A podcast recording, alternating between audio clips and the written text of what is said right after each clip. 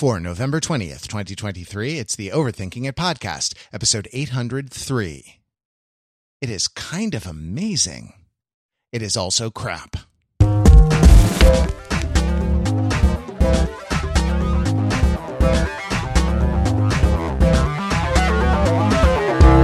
Welcome to Overthinking It, where we subject the popular culture to a level of scrutiny it probably doesn't deserve. The Overthinkers are your smart, funny friends from the internet with our hard hitting news podcast, Tech News on the Overthinking It News Network.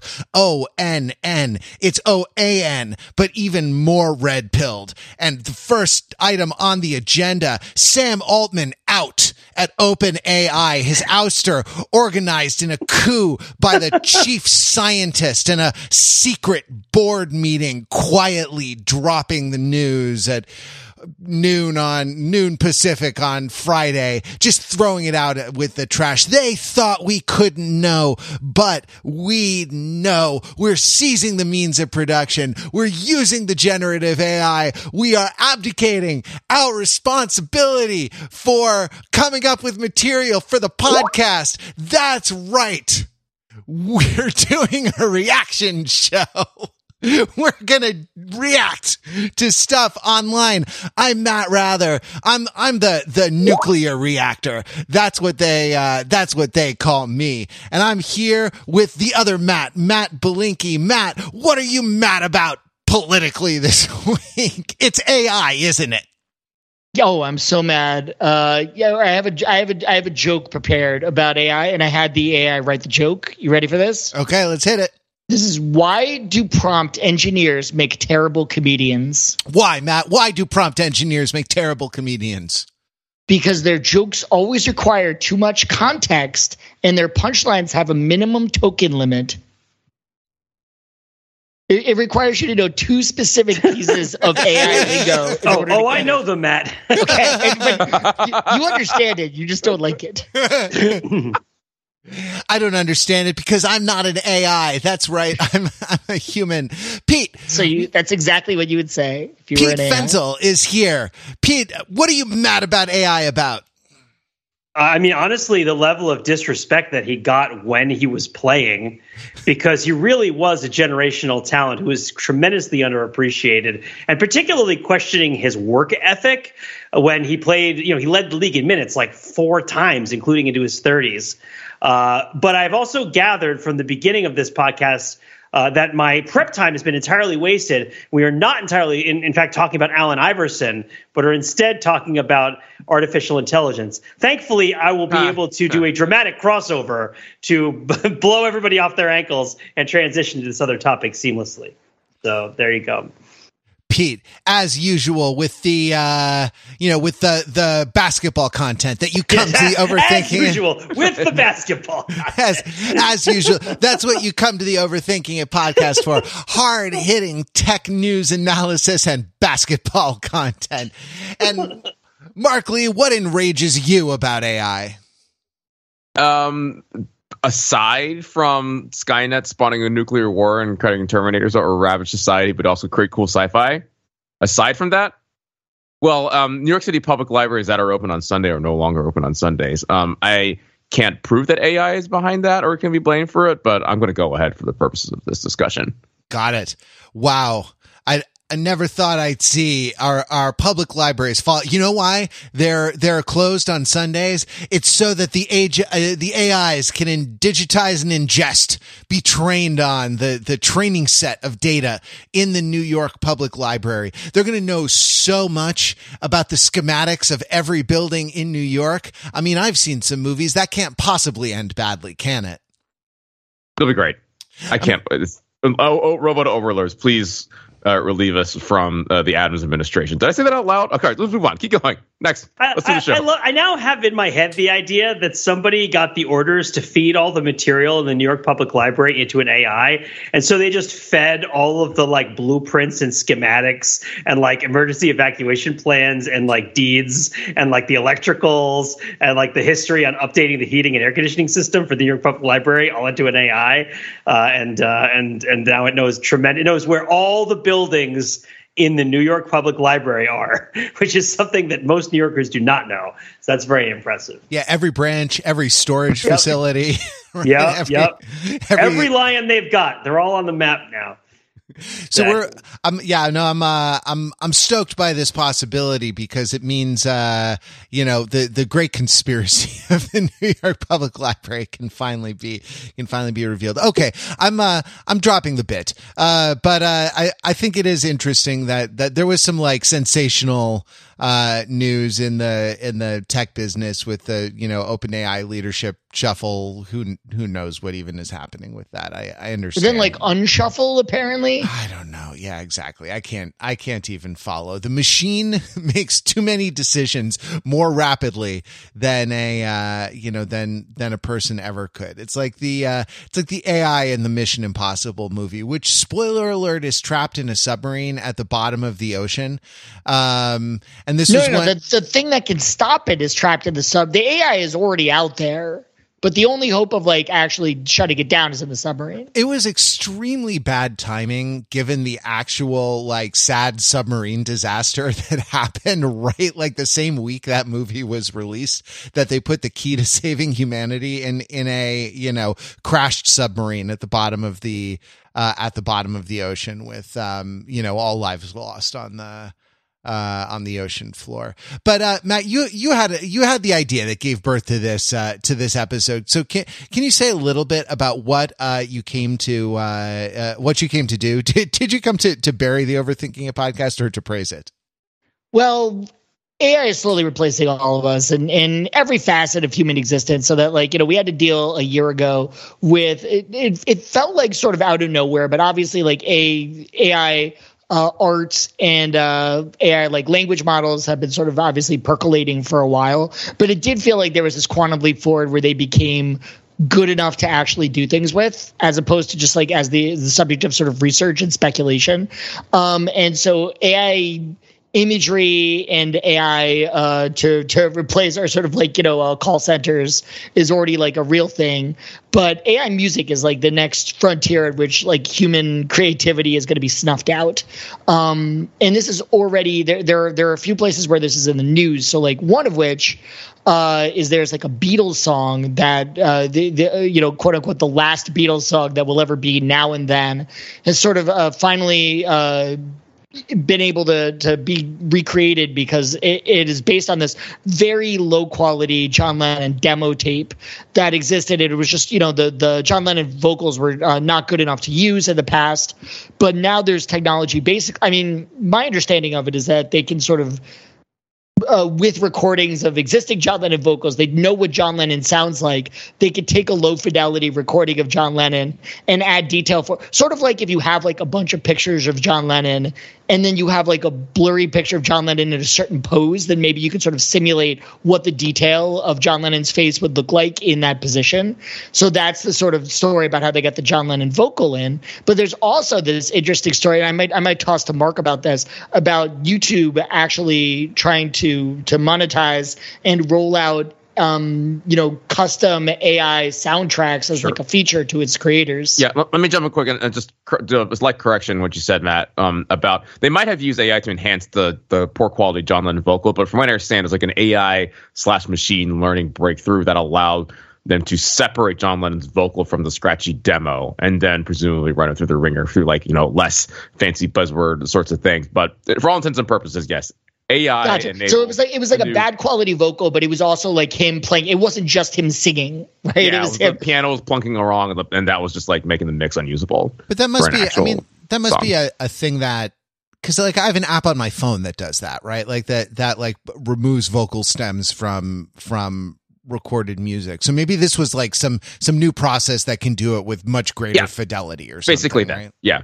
Okay. yeah so it. there's that so like sure for, but for the purpose of the story yes ai enabled um, a new beatles song to be made where it was not possible before so the other thing that Belinkie was talking about is the YouTube deal. So now to be clear, if you go to YouTube right now and you search, oh, I don't know, Frank Sinatra's AI cover of Master of Puppets, you will find this. Not because YouTube sanctions this first party, but because people are taking, um, I guess, open source um, AI models of Frank Sinatra's voice, singing something, and then applying the Frank Sinatra filter to it essentially. And then bada bing, bada boom, it sounds like the chairman of the board. Frank Sinatra is singing um, literally every song imaginable, including Master of Puppets. Um, so YouTube is trying to get ahead of this, take it first party so that you can type in um, a, a lullaby sung by T Pain, and you click the T Pain button, and YouTube will generate uh, that out of a whole cloth, or will assist like you know a a, a vocal facsimile of that, and T Pain will get paid for that. And I think also this extends to what I mentioned before: the third party un, unsanctioned uh, Frank Sinatra vocal covers will uh, they will go through the YouTube copyright detection black box and somehow shunt some extra money over to the Frank Sinatra estate. As a side note, by the way, I will say that we uploaded a Bruce Springsteen cover um, that basically was a tribute to one-armed uh, and one-limbed men and women in pop culture. And uh, YouTube thought that my Bruce Springsteen impression was good enough that it, it, uh, they thought it was an, the actual song itself, and uh, like gave it a copyright flag for being a Bruce Springsteen song. So the system is not perfect, and is not limited to like you know purely quote unquote AI uh, generated things, and will catch uh, you know just human beings doing their best um, on that as well. But anyway, all that is to say, like AI music is absolutely breaking through in all these kind of fascinating ways. Um, and yes, we are at the point where kind of like you know Midjourney or DALL-E style, you can type something into a box, and the AI will spit out a song a composition out of whole cloth and just give it to you, which is freaking wild. But Mark, the the I don't recall exactly what we did. You sort of Weird Al, right? You Weird Al, mm-hmm. didn't yeah. you? You like sang to a we karaoke wrote our own track lyrics, and I sang yeah. it as in my best Bruce Springsteen impression. Got it. And YouTube thought it was uh, it was the boss himself. But it was the karaoke, it was the karaoke track or something that that probably tripped that, right? Like it was it was similar enough in its peaks and valleys of of. This is going down a rabbit hole we should we should get out of, but it like took a very brief instrumental yeah. segment from the beginning, but then it was just uh, me. Oh. Uh, playing the guitar. Got it. Okay. Do you ever find yourself making origami unicorns and just like leaving them around your house? You, is that a reference just as whizzes past everybody here? Nobody knows. Mark, have you ever wondered why you're so obsessed with the Terminator with Skynet? Mark has seen Mark has seen things that that you wouldn't believe. You know. Okay. so wait before before we get into the fun stuff, I I do think it's interesting to contrast this. This new, isn't the fun stuff. No, no, no, no. This fun. is this is just the pre work before we get to the before we get to the the icing. Um, it's interesting to contrast what YouTube is doing here with with exactly what the actor strike was about, oh, right? Or at least Matt, I was to go. To, I was to go uh, exactly uh, I there. I was to go. No, no, no. You. you All right, t- no. I'll let you. I'll let you. I'll let you do it. You talk about it. You, you, you talk about it if you want, but like exactly before we get to the fun stuff, labor strife. Yes. Yeah, because uh, it, it does seem so stark to me that like one of the major issues in the actor strike was that like we don't want simulation. We, we don't want to be. What's the Al Pacino movie? Is it Simone? Uh huh. Right, but that no, that's not even the movie. Wait, it's, I it's Simone. A, I thought it was Sim One, short for sorry. Simulation One, and her name was Simone. Oh my god, no, I'm appreciate. I appreciate. Right metaphor. I think it's I think it's a Robin Wright Penn movie. That that it was a much lower budget movie, but the because the whole point of Simone is that she doesn't exist. Right, is that everyone thinks she's real, but she's not real. Um, whereas that there was a Robin Wright Penn, I'm forgetting what it was. Somebody uh, Google it now. Where she she's an actual actress and she's reaching like a certain point in her career where like maybe um, you know, she's not getting the roles that she used to, and so that she sells the digital rights to herself and she digitizes herself and she signs away the you know that the studios can license her for anything. And then it sort of cuts forward to like you know i think many years in her future where she sees you know she you know i use she in, in uh, quotation marks is starring in like commercials and like big budget action movies.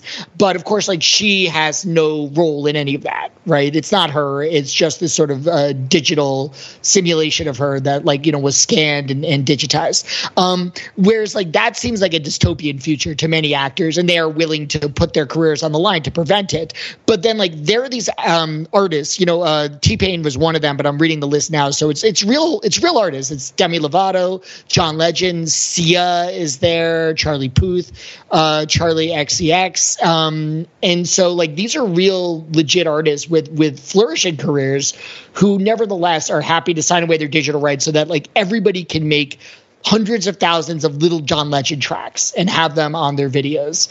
Um, and I Well, I think mean, it's interesting. there it's not i mean i don't know. I would say signing away your digital rights sounds very totalizing right? And it's it's not a, I- it's probably not exactly that. It's a much more it's much more limited in scope. Like you can create a short youtube video that use it that is you know meant to sound like them right? Like that that seems like like the extent of this. But yeah the the idea of um the idea of what technology stuff is uh is permissible with actors was a big sticking point and was was apparently like the last the last thing that they were that they were down to in the in the negotiations like a lot of other stuff. Even the like the very contentious um success you know uh residuals and success over streaming content had been resolved before uh, before the AI is resolved. And like, uh, to a certain extent, like movie making is storytelling with tools, you know? So the, um,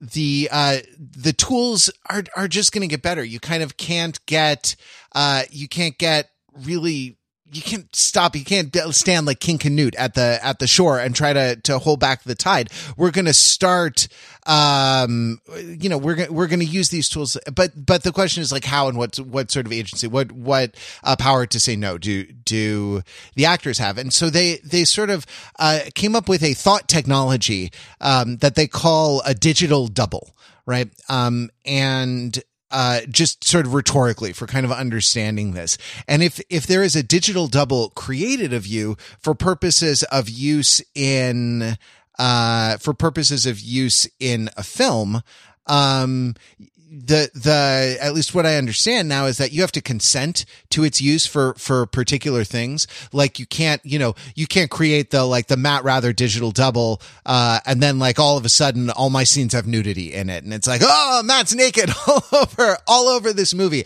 As much of a blockbuster as uh as I'm sure that would be, right? Like that is no longer permissive that or no longer, I'm not sure it ever was. That is not that is specifically not a a permissible use of uh a, a, like a digital replica uh, of me. The other one that's that's sort of interesting is that when my digital double works, I get paid. Um and this is this is sort of this is a sort of interesting one uh right because like the the uh, problem with the digital double was probably not the Tom Cruises. They've been making digital Tom Cruises like, well, maybe not. Tom Cruise is the wrong, uh, the wrong actor to use for this because he sort of famously does all his own own stunts. There was a digital Casper Van Diem, Dien Diem that does uh uh a uh that does a lot of stunts in Starship Troopers that jumps on the backs of bugs and like you know I don't know machine guns them and stuff like that. And if you watch the the BTS stuff from the uh from Starship Troopers, you can see like how these um you know CGI actors are used to uh, to do some stunts that are just not uh, where you have people interacting with uh, people interacting with um, with the bugs uh, and stuff like that. And you know, um, again for the stars, this is probably they probably have enough leverage that like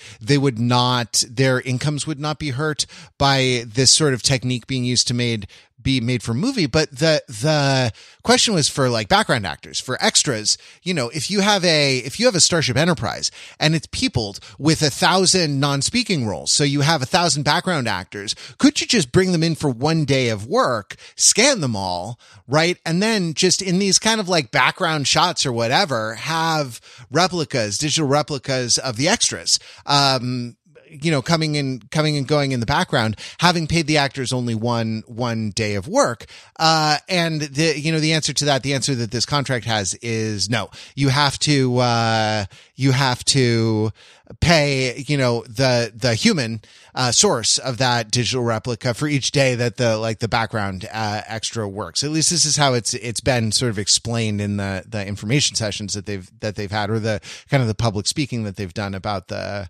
um, about the contract. So, uh, I call it the Van Dien Van Dien, uh, per diem, the Van Dien per diem that, uh, So- but yeah, anyway, this, that, that these were the, the things and like the idea that like you have to consent to, uh, to have this done is, is a big breakthrough. I mean, at least getting that, getting language in there provides a, a foundation to build on in, in future, um, in future iterations of this deal. I only really have one place in this whole discussion where I feel like I have a little bit more expertise than some of the other commenters, which is that Casper Van Dien's family is from my hometown and are like one of the old families of the town where I grew up, going Oh, back to Van like Dien, New not Amsterdam. Van Dien, not not Dien. Like well, I uh, would just say, okay, I don't know. It is entirely possible that the correct way, if you go way back to the New Amsterdam Dutch family, uh, is pronounced. Uh, it could be pronounced Van Dien. I don't know. But the street that is named after them in my hometown, everyone says is Van Dien. And that's a street I used to go on all the time. So Wait, is it named after them after the success of Starship Troopers? yeah, only after Starship Troopers 3, when he came back to the franchise, did they name it after him. Before that, they were like, nah, like this is guy's a flash in the pan. Um, yeah, no, it's named after his great great great grandfather. so it, this is this is old Dutch stuff. Um, so uh, if you ever wondered why Casper Van Dien is so good at telling it like it is, it's because he's got that Dutch blood. uh, I thought you were going to say because he's from New Jersey, right? That's right. yeah, exactly. He's not though. That's the trick. He's from Florida, but Gotcha. his family is from New Jersey. the, though unlike unlike another famous New Jersey son of New Jersey, he wasn't born to run. He was born to to fight bugs. You know, to- exactly, exactly. Now- so we always called them Van Dien. Maybe we're wrong, but I just Pete, wanted when to say that. You you walked on like his street.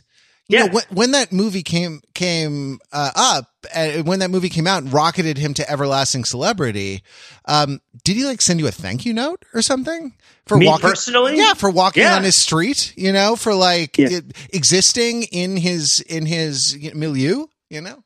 He sent me an AI cover of Walking in Memphis that said "Walking on Van Dien Avenue, walking with the bugs and the guy with the knife, walking with Michael Ironsides. It was the best and worst time of my life." And Michael Michael Ironside said, "Tell me, are you a citizen, Casper?" And I said, "Man, I am tonight because I'm walking on Van Dien."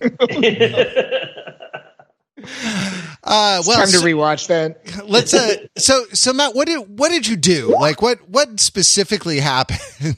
All right. on- I thought it'd be fun to check in on on where AI music is now, so that there's there is a number of companies that are that are, are poking around at this, trying to create AI music from from whole cloth or from you know minimal human um, human input. So the one that I j- decided to use is Suno.ai. This is uh, S U N O dot AI. There's a free beta. Anybody can register and create 10 songs for free.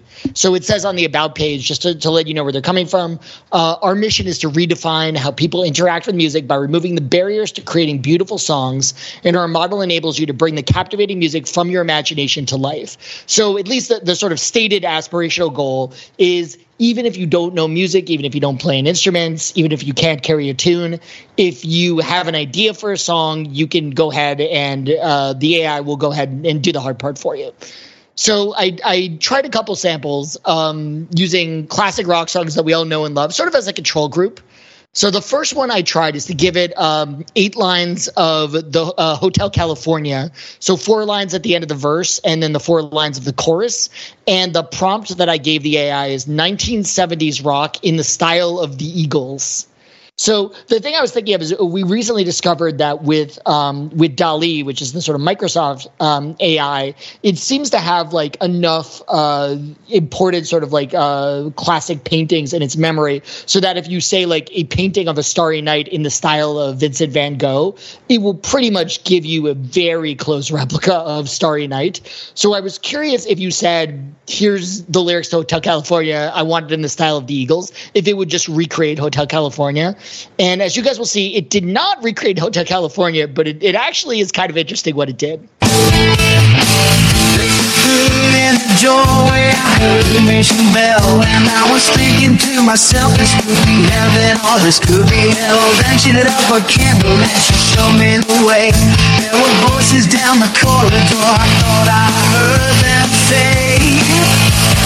Welcome to the Hotel California, such a lovely place, such a lovely place, such a lovely place.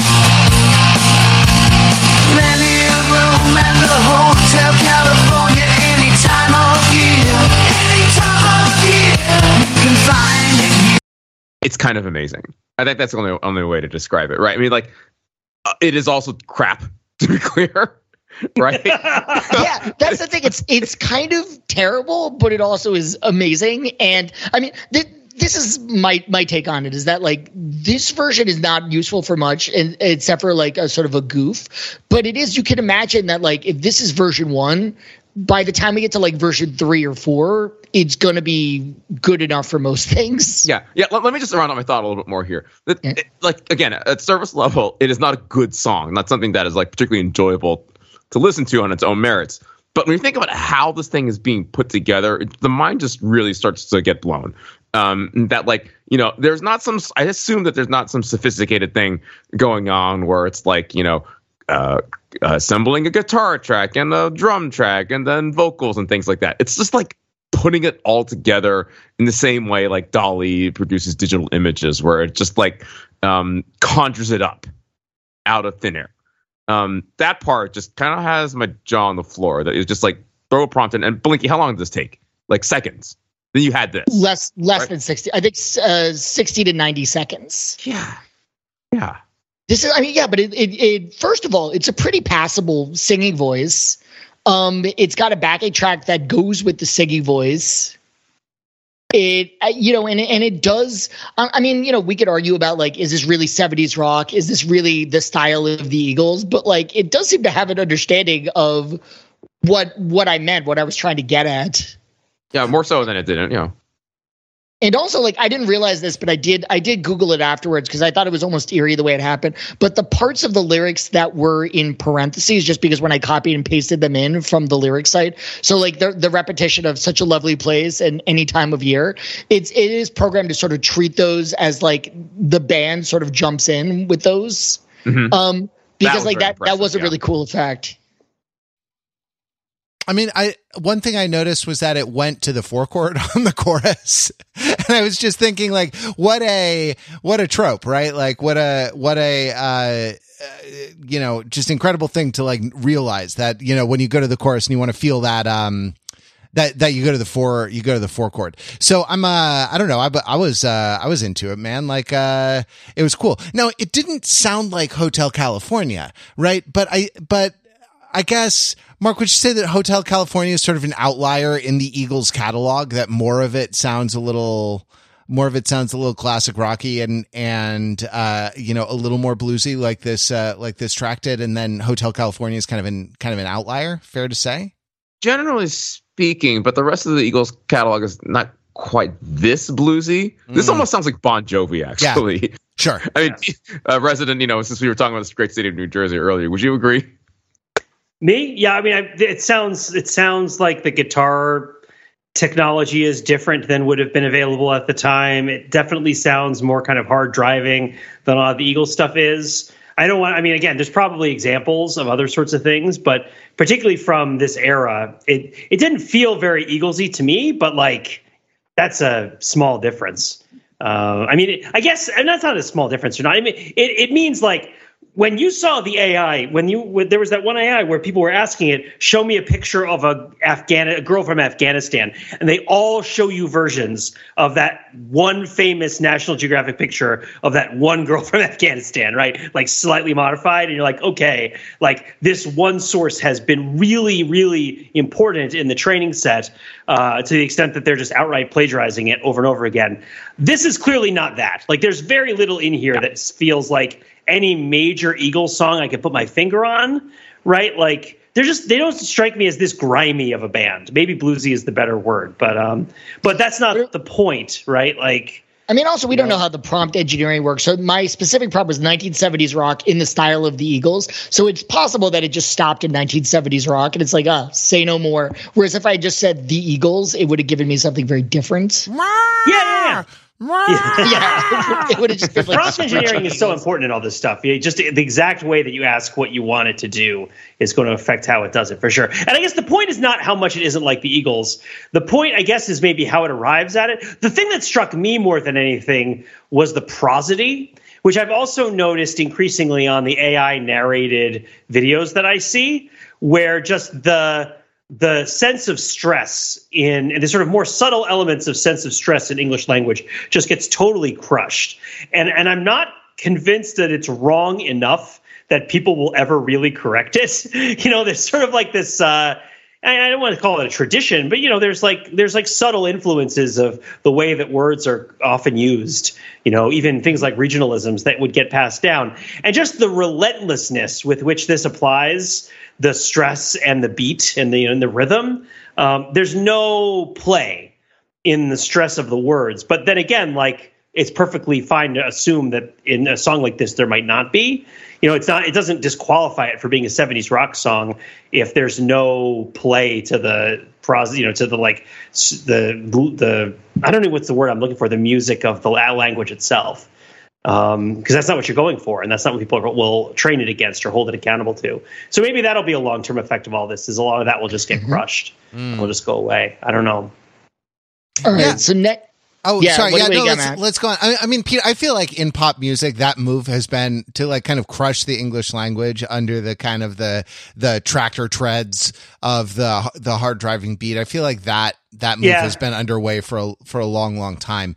You know, at least the, this one has a key change, sort of, right? well, I mean, it goes to the four at the. Yeah, I mean, yeah.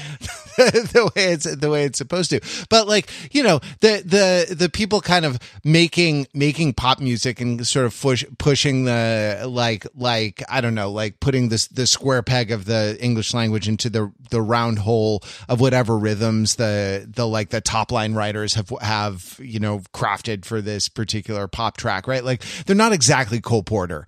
Uh, and and they, they haven't been for for for a while. So like while while I think you're absolutely absolutely right, and your your diagnosis of the problem is right.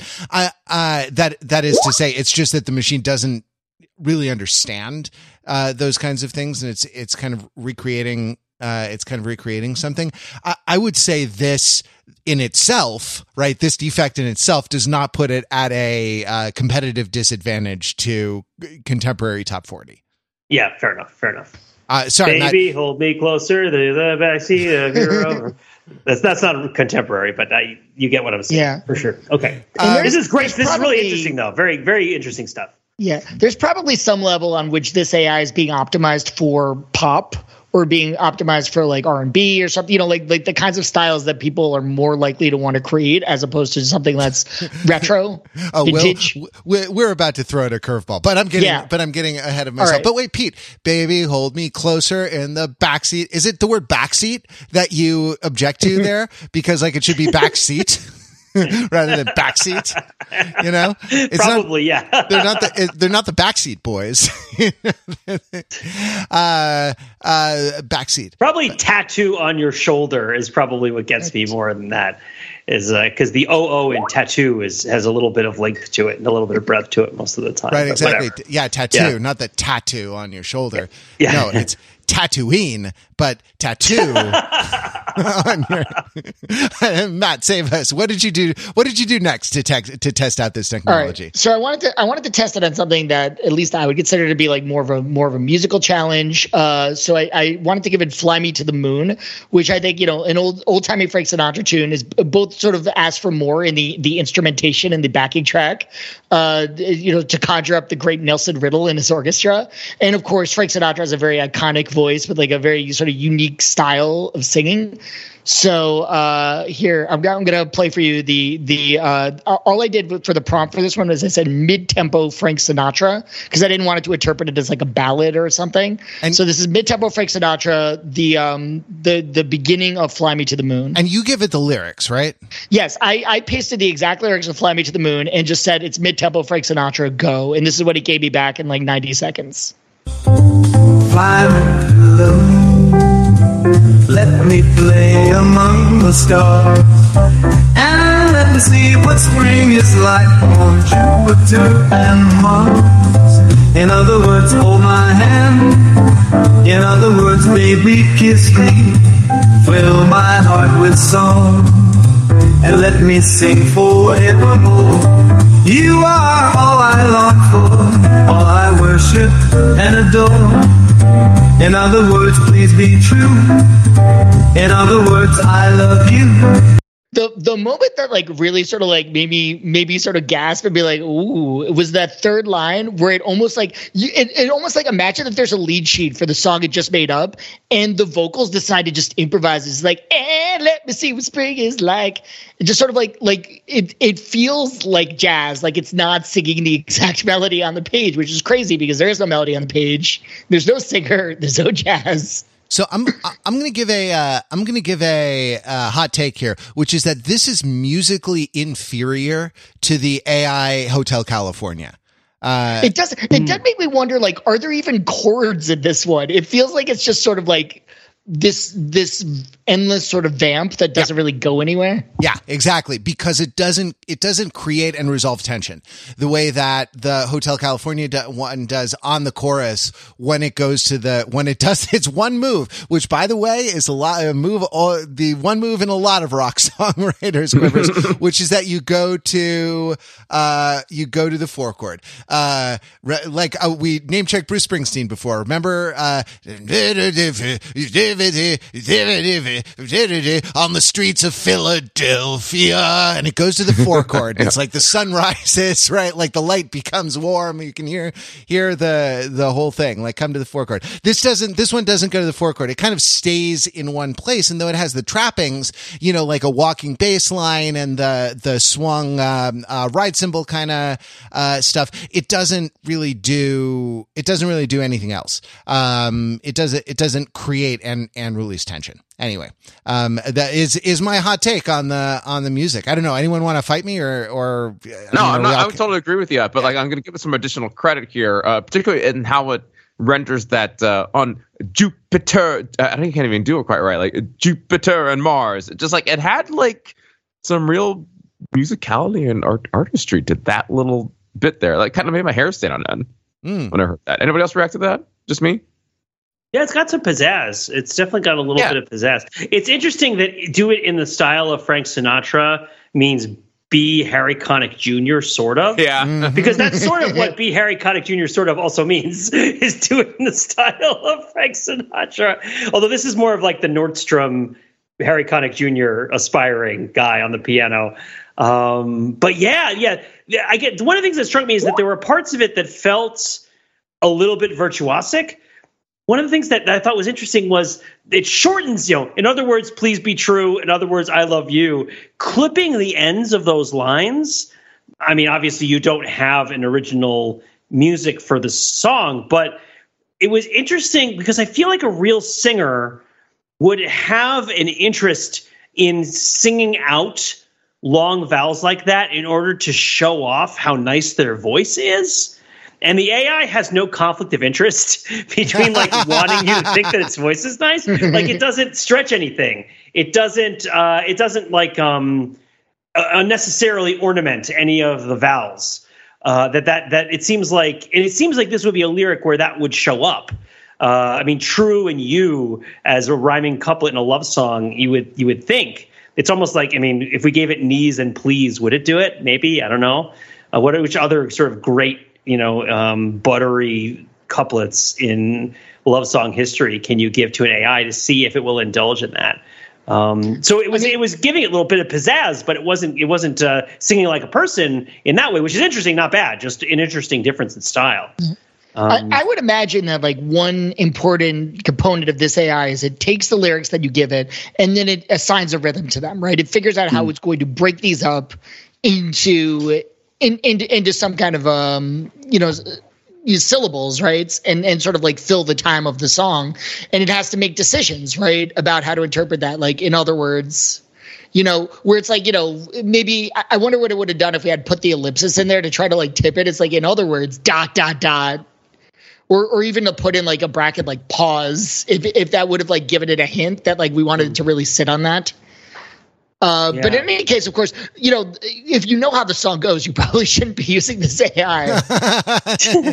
It's interesting that in the line "Let me play among the stars" or "Let me play among the stars," it lands the "let" on the downbeat, which it might, which is not the way the song goes originally. But I also might suggest you might not, when using a phrase like that, you might not lean towards putting the "let" on the downbeat. Um, So I wonder whether there's an architecture under there. Also, these are all in four, right? Like everything's in four, or Yeah. I guess in two. But yeah, it's all like, yeah. Um, so so maybe there is an underlying structure of like divide these lines up into four into beats of four, measure the number of syllables in words, and like speed up the ones such that they map to. I mean, obviously, it's it's not that purposeful. It's done through the training. Although maybe it is. Maybe it is that purposeful. Maybe they gave it some sort of crib sheet. I don't know. It's mean, interesting. For what it's worth, one of the effects of of the rhythmic reorganization that it does is that the verse is two bars too short to be an eight bar verse, right? Because the, you get extra beats in, in other words, three, four, one, two, hold my hand. In other words, three, four, one, two, darling, kiss me. You get, uh, you get like two whole extra bars in there. And so it's like, in other words, please be true. In other words, I love you. And your, your musician brain goes, eight, seven, six, five, four, three, two, one, eight, seven, six, five, four. But no, it doesn't. It goes straight. It goes straight back in to the. Uh, it goes straight back into the to the second verse. And so it's yeah. It doesn't have a sense. I mean, it's not. It's interesting that what it what it's operating what it's operating from right like the they um in in generative AIs that have been fed like the rules of Go, for example, uh, the the and and used to kind of develop moves in absence of being kind of explain the rules of Go. It uh it gets some it it builds internally a representation of the game of Go and the the rules of Go in order to to predict models and it's really interesting i mean what i'm not sure if this particular uh you know uh generation transformer model thing like uh if this does uh, it in the particular way of the one that that I was reading about in the the rules of go. But but it's interesting to think that like not just the training data but kind of how uh you know how it's put together the like the the engine that that uh builds the model right? Like what you get a representation of versus what you don't get a representation of um, internally. And you know, one of those things like that, I as a, a you know musician nigh on these these many decades have a representation of internally. It, you know, in my own AI, is that the um, because uh, there's nothing natural about my intelligence, uh, is, is that, that bars are, uh, that, that verses are in, in groups of eight, you know, that, that the sort of pleasing number of bars are in, in groups of eight. I actually like in high school when you're like, you know, trying to do little experiments, E. E. Cummings like experiments with music or whatever, uh, whatever, you know, medium you're working in. I once wrote a, a song that, uh, for my jazz band to play, um, the high school jazz band that was short two beats. It had a, it had a, a, a bar of, it had two bars of three, four, or, or essentially like, you know, a missing, uh, you know, a bar of six or a bar of four, then a bar of two, right? It was short two beats. And, uh, and the teacher, to his credit, like knew enough to be like, nah, it, no one's going to be able to play this. No one's going to be able to solo over this. It doesn't sound right. It doesn't, you know, it doesn't have the intuition and realized that we as like 14 year olds, right, didn't quite, couldn't quite like, uh, couldn't quite internalize the idea of like what, it, what it meant to like, you know, I don't know, be, be out there blowing. And it's like, it, you just have to like drop two, two beats in your head or, or something like that. But, but I digress. So Matt, this, this was not enough for you was it? Like you No, could have. it- it's gotta you know, be- if you had I wanted to see if it, if you had just made Hotel California, song- Dianu, right? Yes, we had just recreated Frank Sinatra, Dianu. But here's the deal: it has another feature, which is that, like, what if you don't have lyrics for it? You could simply give it a description of what you want the song to be about, and it will. I, I think it's upfront about the fact that it's just using uh, ChatGPT 3.5. It doesn't have its own large language model just for writing lyrics, which I, I don't blame it for. So I was thinking about like, what about writing songs based on on some recent podcasts that we've done? So I have so the first one I decided to use was episode 783, which is about the TV show The Diplomat, starring Keri Russell. If you remember that, it was from July 3rd of this year. It was uh, titled "Will she or won't she launch a cruise missile?" And the prompt that I gave for this one is this is a country ballad right? So a, country ballad was the prompt. Uh, and before I, I, have two caveats before we give this. First of all, that like th- this is still beta software, uh, so it doesn't have any ability to like end songs. It doesn't do bridges. It doesn't do solos. Um, so this is going to trail off after after two verses and two choruses. The second thing is I think I've discovered a legitimate bug that we might want to email them about, which is that when there is a number, for instance, referencing episode 783 it is unable to to interpret 783 as speech. And instead it inserts a random collection of syllables that does not sound anything like 783 so you'll you'll encounter that pretty quickly here. So I, I, give you i give you the the overthinking it podcast episode 783 the song. In episode Eliaber, the story unfolds. The Overthinking It podcast, exploring mold. The Diplomat on Netflix, the tale of intrigue. Characters, perspectives, shaping their deeds. All the hosts discuss, analyze, and delve into the show's intelligence portrayal. Oh, so well associations, highlighting the impact on audience interpretation. Episode Audio, a tale unfolds. The diplomats revealing stories untold. Intelligence portrayed, perspectives take flight, characters must be written to engage us right overthinking it, diving into the show, analyzing each detail there and no. Metacasting choices, impact on our view. The diplomat unfolds with. I mean, I heard in episode Down by the River, but that just may be. I'm, I may have been primed. Um, so I, I mean, I think in my my first thing is, in what sense was that a country ballad? You know, like. Uh, no, I, I agree that I, I, don't. It sounded like John Denver. It sounded like Art Garfunkel. It sounded like a Laurel Canyon singer songwriter or something like that, right? Like yeah, it was like, Stevens it was like, It was like the guy That's playing guitar on the stairs in Animal House right before Bluto breaks the guitar. Oh man, it's funny. It's so it's like I could totally picture us writing this sort of. you, you did you give it like any of the substance of the episode? Did you give it like the descriptive yeah, summary so, of the episode? So I should probably go into exactly how I did this because I, I, was I did not want there to be like any sort of human creativity involved in making these. I wanted it to be just AI all the way down. So mm-hmm. first I used a AI called Riverside.fm, which is a free transcription AI. It's actually really good. Um, you know, I mean, it's not 100% perfect uh, transcription, but if all you're going to do is feed it into another AI and ask it to summarize it, it doesn't have to be word for word perfect anyway.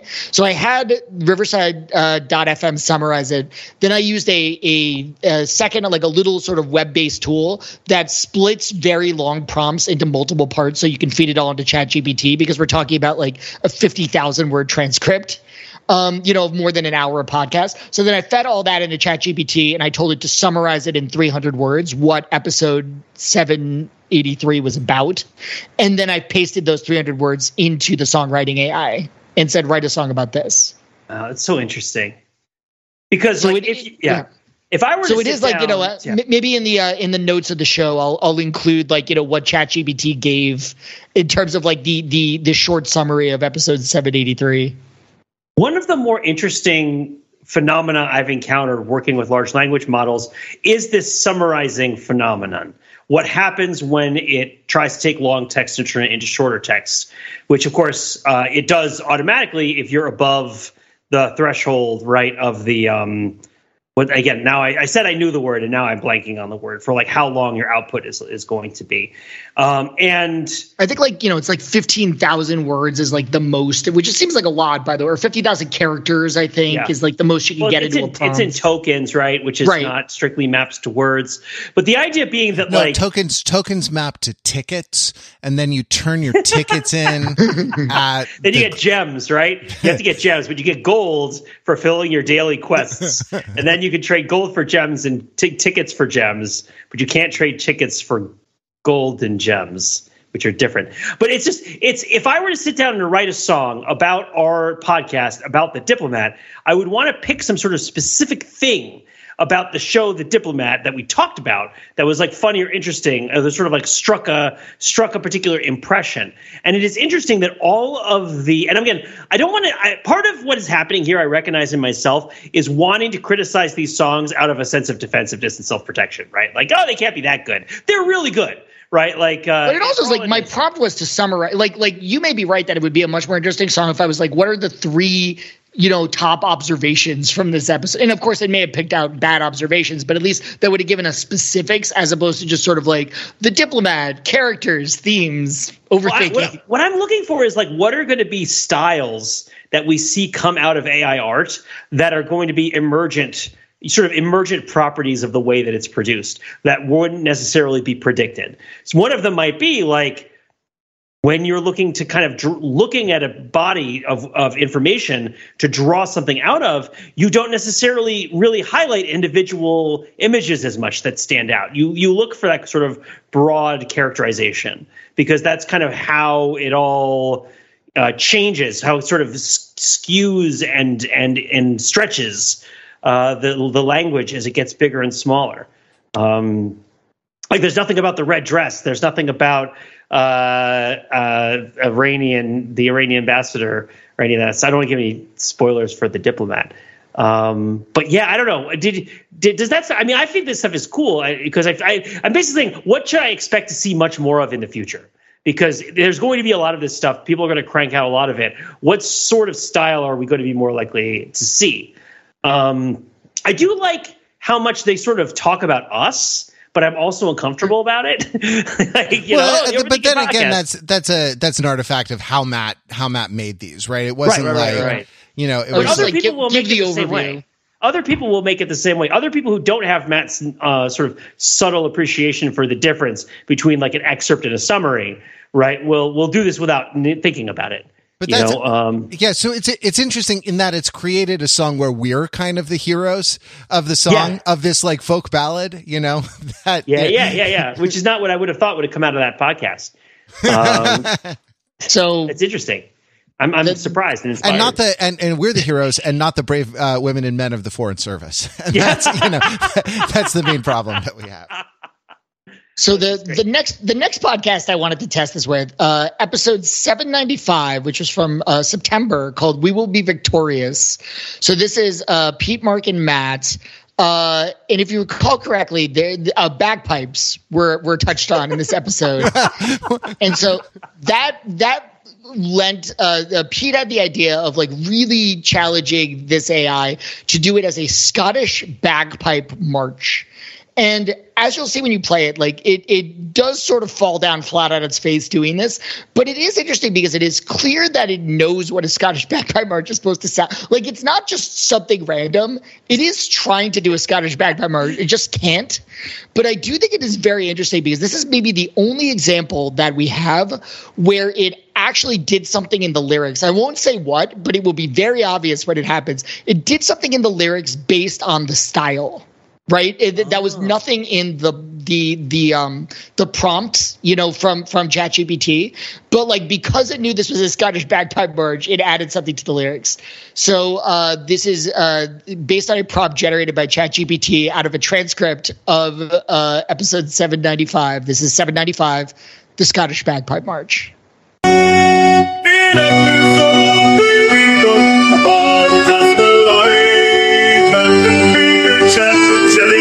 solitude,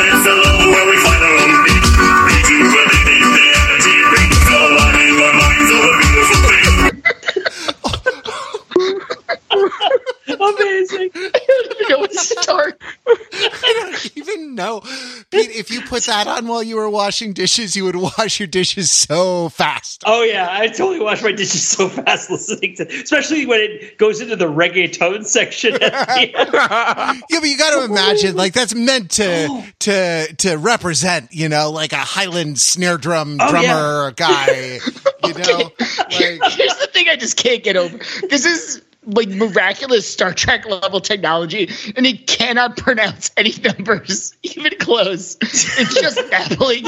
It's, it's like I did. I remember like having a program on like on like a Mac Quadra in like the early '90s Uh-huh. that could like you would type in text and he would like pronounce the numbers. it's just crazy to me that like this is the technical challenge it can't even it can't even begin to surmount. That's oh that's amazing. But it really, I mean, it, it this was in four four. BT does. Well, no, wait, there was a, a weird thing at the at the beginning of the verse, but like, I don't know. Like, I I kind of want to like record that that chorus you know i feel like we should do it as you know the theme song bagpipes march echoing through the glen thoughtful conversations time and again alone time's significance solitude's grace. Grow and rejuvenate. Find your own space. I mean i feel like that's probably a better promo that for our podcast than anything we've we've ever done. I just i'm so i'm uh, I, I think chuffed as they would say Oh, yeah. in great britain. That- look, um, uh, echoing through the Glen, Belinkie. That's must have been you were referring to. Yeah, it's like how, obviously like, there's nothing in the prompt about that, right? but it's it, so Yeah. it's it's. I'm curious on what level the AI is set up to like realize that that as part of that genre, it has to change the lyric, or, it, or if you're giving it something that's not lyrics but just suggestions for lyrics, it has to incorporate these conventions, right? That like if it's Scottish, it's got to mention it's got to mention the Glen. Yeah, you got to imagine what they're what they're injecting, right? Like in order to make the lyrics. So it's like, hey, uh, you know, ChatGPT 3.5, write me a poem, right, in verses and choruses based on the following text, and then you know a token to like dr- uh, drop in, uh, uh, like a replacement token to drop in the thing, uh, for a song that is a, and then an, another blank space to write to write your name, um, to write the the genre that for S- Scottish bagpipe. So yeah, I think it's probably it's probably that right? That that uh the the pr- prompt injection works in in such a way that it does um it does things that are but there were there were no i don't know there were no uh there were no uh in in the country western song here's a couple things. There there weren't uh, a boat a truck to pull it a yeti 110 iced down with some silver With some bullets silver bullets. yeah. So there there are limits. Maybe the Scottishness is so strong that it uh Yeah, it was like that prompt was like so on the fringe that it like it started to do weird things. Maybe Um, it didn't recognize it as a music genre and just thought it was the topic. it, it was interesting how it it appeared. kind of it Yeah. didn't sound like bagpipes, but it didn't sound unlike it sounded like in a, a computer's version of what bagpipes might sound like based on a picture of bagpipes. Well, it felt all it felt to me like it was a synth accordion, which Hmm. is interesting because accordion is also an instrument that can drone, right? So, like, I was wondering, I was like, how did they pick it? Was it the timbre? I guess I don't know. Also, the pictures of the bagpipes that came with the the the play are pretty funny because they have no bags; they're just pipes. Um,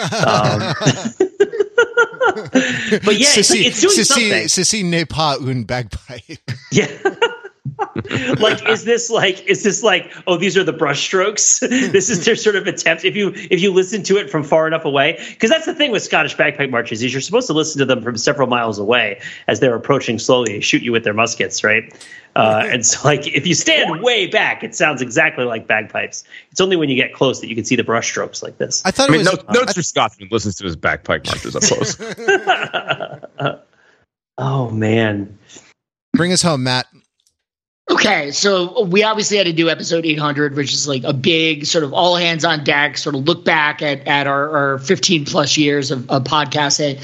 And uh, I let uh, Wrather pick the style here. And of course, he, he went with his sort of uh, for sort of spirit animal, which was sad 90s indie female singer songwriter Deep Cut. So I want you to, I, I don't know.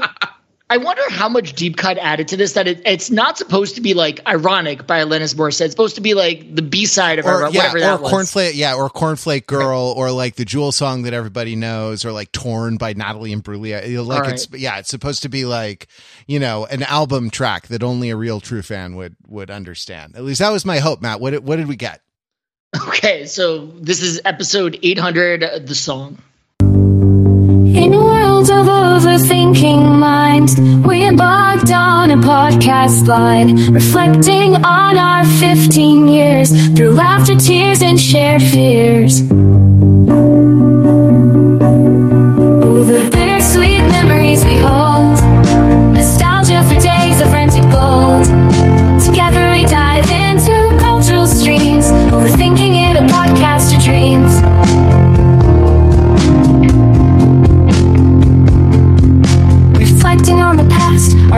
Unfolds. 15 years of overthinking it, we've boldly told. From analyzing culture to personal growth, we've seen evolution challenges, the pursuit of our dream. Overthinking it, a celebration of intellect, humor, love, and exploration intersect. Grateful for the community of friendships we've made. 800 episodes on our website, they're laid. Matt, who did that remind you of? that I mean, I it actually wasn't really. It had like a twee like kind of kind of early 2000s indie vibe like the i'm thinking about the band like the weepies maybe uh, or mid to mid 2000s i'm thinking of like a particular you know kind of that that sort of twee vocal. I feel like the the female singer songwriters of the 90s were a little more punk influenced and had a had a uh sort of a throatier sound had a more like uh, so so I mean, set, but setting the setting the genre aside, right? Like when the when the drums come in on the chorus, you know this is not this is a single, right? There there's actually probably like an MTV think video. it's not it's not a deep cut enough for you. Yeah, this is this is a uh, MTV song, right? Like this is you know uh, uh, Tori Amos licking all the rats or something like that in uh, in the video for God, right? Like that's uh, that's that's what I'm what I'm seeing seeing. But again, like the the chorus, you know, It goes probably- to four, baby.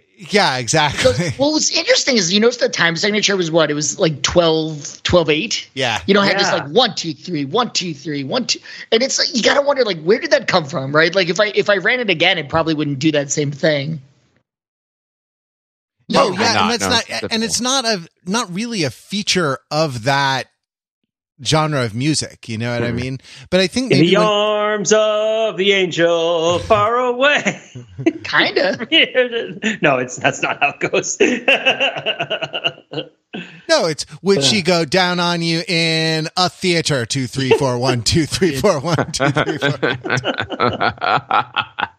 So you know what I was interested in? So the the second half of the so, so the the way that Oh, that this cornfla- works is it cornflake girl is in twelve. Is in a compound meter. Never was a cornflake girl. Two, three, two, two, two. One and a two and a three and a four and a. Thought that, uh, sorry, Matt, I interrupted you.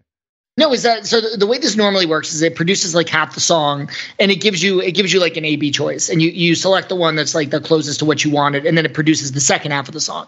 and and when when I sort of um it produced the second half of the song, it's very talk. It's like very fast. It's like almost like it becomes like a patter song for some reason, and I wonder if that's like just some like random tick of the AI, or if somehow it feels like that's a feature. And, and I'm deferring to Matt here of whether like 90s indie female singer songwriter equals like they're very wordy, they're very like um lyric heavy. There are a lot of, I mean, that happens a lot. There, there is a lot in that genre that is either kind of rapping, like a, a just a gentler vibe rapping over guitar, over acoustic guitar. Ani DiFranco did that uh, a lot. Um, but then there also is a sense in which like the songs are kind of journal entries, you know, and uh, right in which the songs are. It's really kind of like, uh, you know, like uh, you will feel my feelings, you know, you will you will know my thoughts, and so there is there is a sense in which a lot of them are just uh just like laid down um uh thoughts you know words like just just language. It could be prose uh that uh that goes into those um uh, that goes goes into that particular genre of music. And yeah that would be a feature of a deep cut versus a uh, uh like an MTV buzzbin single type of type of song You know, I thought was interesting about the all three songs we generated, and maybe this is me like missing the right way to use this, but like none of them were able to sort of keep the same chorus. Um, you know, that they would do verse chorus and then it would generate a second verse chorus that was like inspired by the first one, but something completely different, sort of lyrically. And it, it feels, you know, like maybe this is like most people write their own lyrics. And maybe I'm just like, this is like a weird use case for it where you're just giving it like a vague topic and having it do all of the work for you. Yeah. But it does, it does seem like it should have been a no brainer to like come up with this chorus and then just repeat it twice with different verses.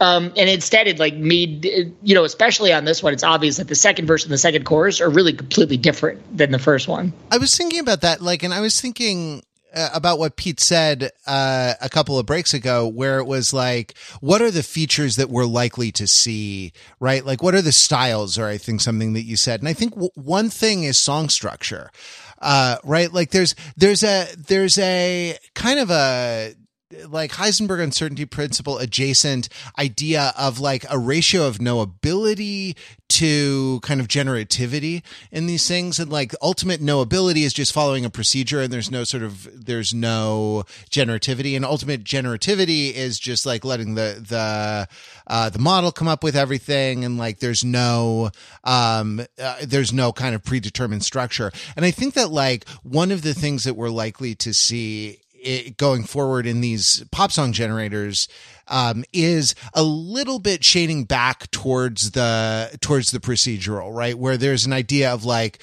verse chorus verse chorus bridge chorus, you know, verse chorus, and that that like um, that that uh, you know, giving it some marching orders around those those particular things, especially if they're uh, Highland bagpipe marching orders.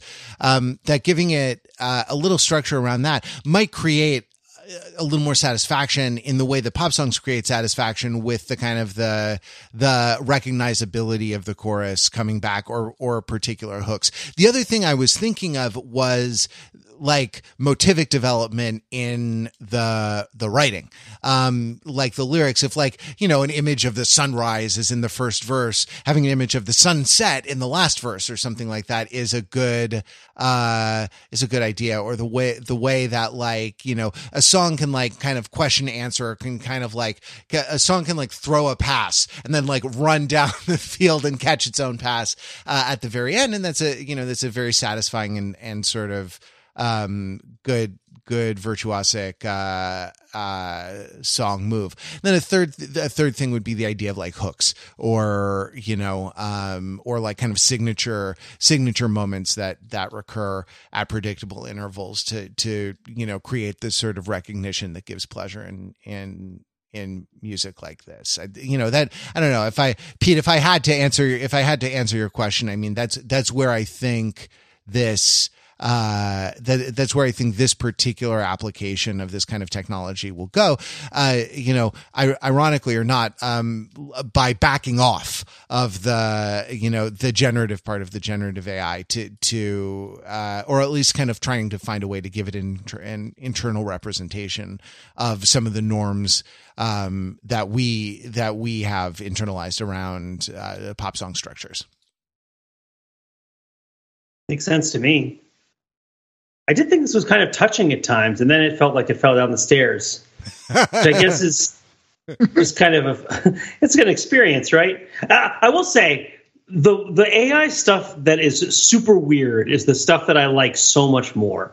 and I know, like I just I love it. So, whatever the output is, I'm always so much more inspired when the AI is failing because it, it got a crazy prompt than when it is uh, than when it is doing something like effective at a, at a straightforward one. It feels so much less inspired to me. I don't know what that is. Um, whether that's just me and my taste for crazy things or what. Um, I, I, find myself giving AIs outlandish prompts even for everyday use. You know, telling it like, uh, you know, hey, I, I, just want you to summarize this document, but I want you to do it as if you were a direct disciple of Confucius right? Mm-hmm. Like, and, and just because I want to see what it would do, how's that going to change the way you're going to talk, right? Like, um, the, so I'm still reeling with the bagpipe piece, um, and this was touching, but uh, but it, that felt inspired and uh, cacophonous. Um, but yeah, I don't know.